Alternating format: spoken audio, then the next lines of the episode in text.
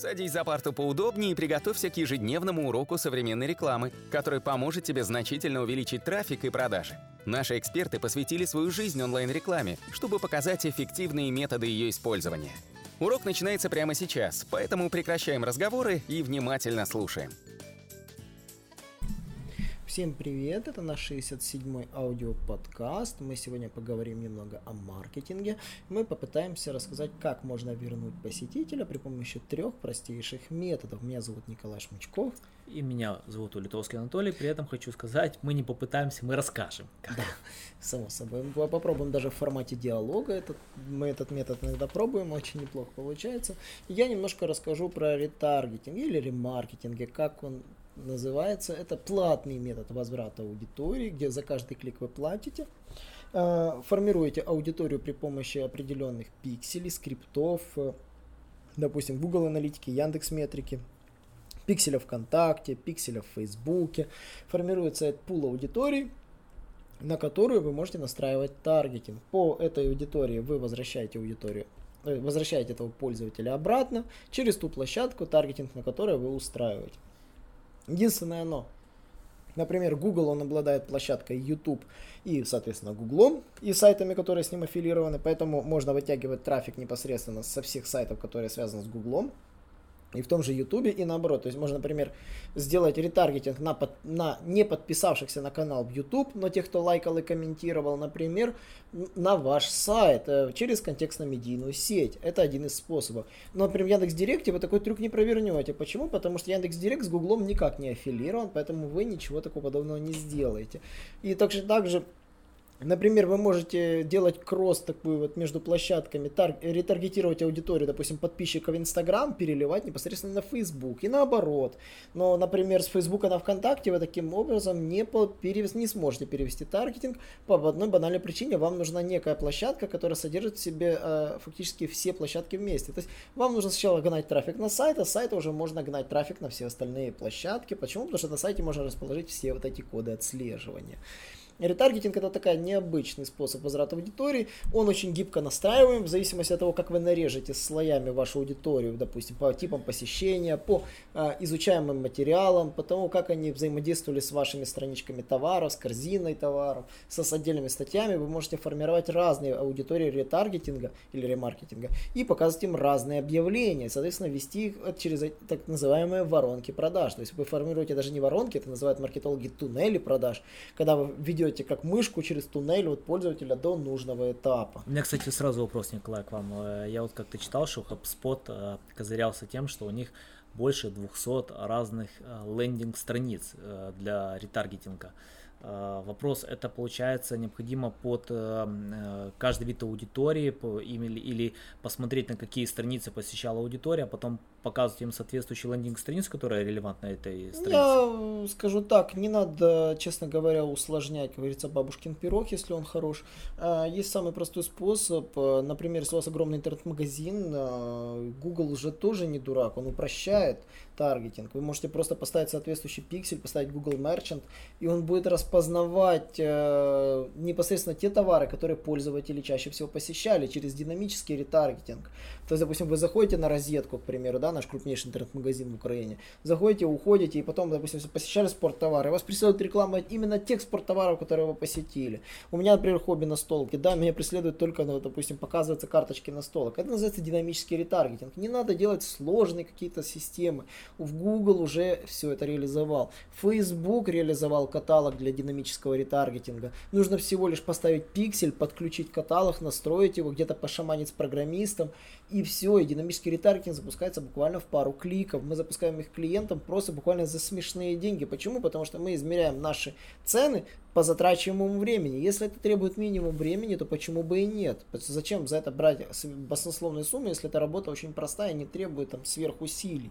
Поэтому да, это must-have, который нужен для интернет-магазина. Не надо делать эти сотни лендингов, сотни воронок. Они запутают. Лучше продумайте воронки внутри вашего ресурса и используйте уже те наработанные методы, с которыми легче управлять, иначе вы можете построить огромную сложную систему вот этого ретаргетинг передачи аудитории и в итоге запутаться на каких-то этапах, как сороконожка. Да, интересно, интересно. А, ну, я тогда расскажу про другие виды возвращения клиентов. То есть э, есть еще два интересных вида. А, очень популярный вид это push-уведомления. Они есть на нашем сайте, на множестве других сайтов.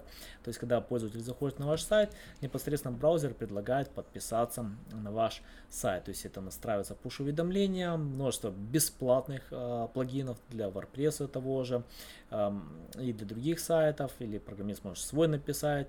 Принципе, э, это не сложный инструмент, но его лучше настраивать, потому что потом вы э, пользователям которые посетили ваш сайт, можете э, скидывать push-уведомления о появлении какого-то нового контента и приводить их обратно. И третий вид, наверное, вечный вид непосредственного возвращения пользователя, это email рассылка.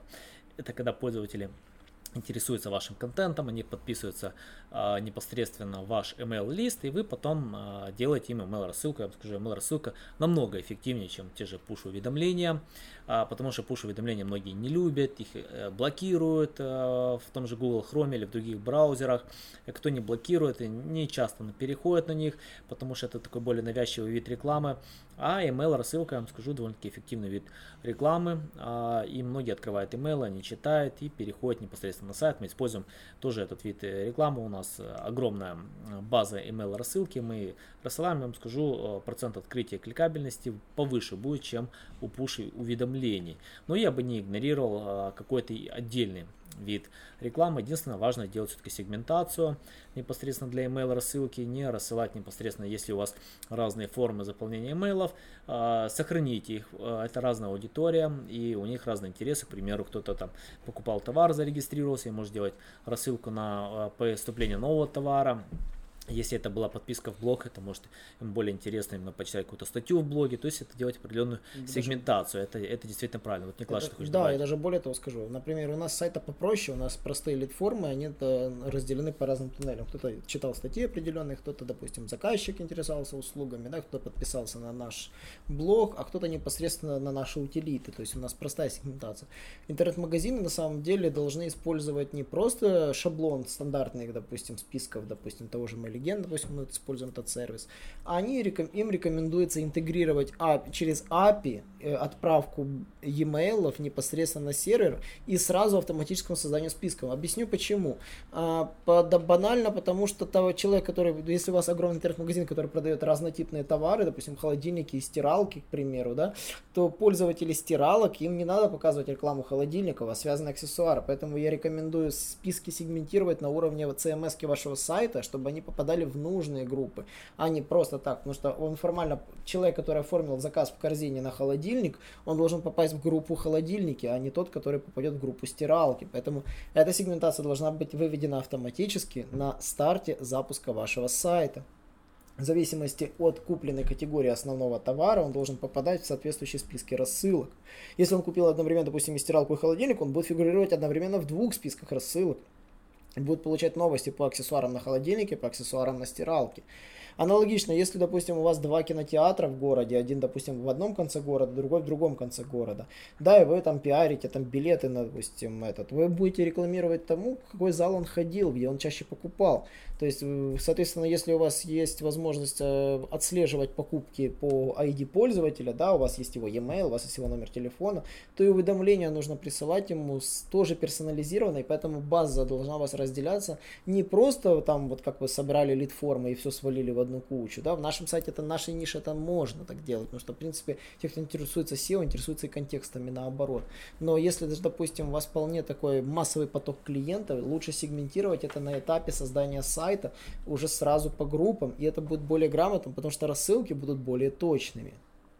Да, но самое интересное, а, те, кто интересуется SEO, они интересуются контекстом, но я вот, к примеру, ежедневно читаю кучу статей, и из-за того, что у меня просто нету даже времени прочитать э, кучество интересного материала, который выходит про SEO, про контент, э, про линкбилдинг, у меня нету времени, тем более читать про контекстную рекламу. Поэтому все-таки какая-то определенная сегментация тут есть. Все-таки те, кто занимается контекстной рекламой, это немного уже давно другое направление. Ну, клиенты обычно, когда хотят заказать э, получение трафика, они рассматривают все ниши одновременно. То есть, на самом деле, если он интересуется, что новенького в SEO, что новенького в контексте, для него это просто один из методов привлечения интернет-трафика, потому что чисто для клиентов рассылка однозначно, конечно, будет более, ну, им что-то интересно, что-то интересно. Мы проверяли, те люди, которые заказывают у нас контекст, они интересуются SEO. Те люди, которые заказывают у нас SEO, косо посмотрят на контекст и просят, а гляньте нашу компанию, может быть там что-то не так, что-то можно поправить.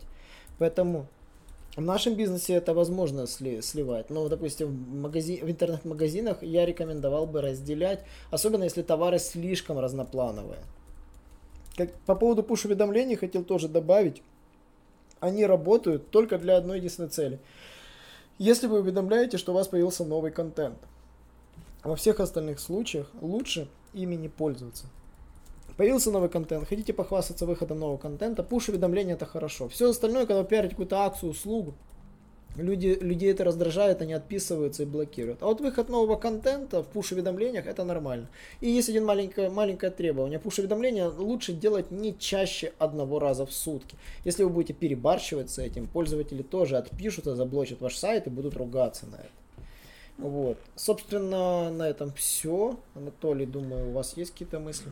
Да нет, в принципе, все. Подписывайтесь на наши аудиоподкасты, а, потому что это помогает нам расти, и мы будем обязательно выкладывать больше полезного материала. И до новых встреч! Наш урок закончился, а у тебя есть домашнее задание – применить полученные рекомендации для получения трафика и достижения успеха, о котором ты, несомненно, мечтал. Не забывай подписываться на наши аудиоподкасты и оценивать уроки. Также пиши комментарии и задавай множество вопросов, на которые ты обязательно получишь ответы. Увидимся в классе завтра с новыми современными рекомендациями.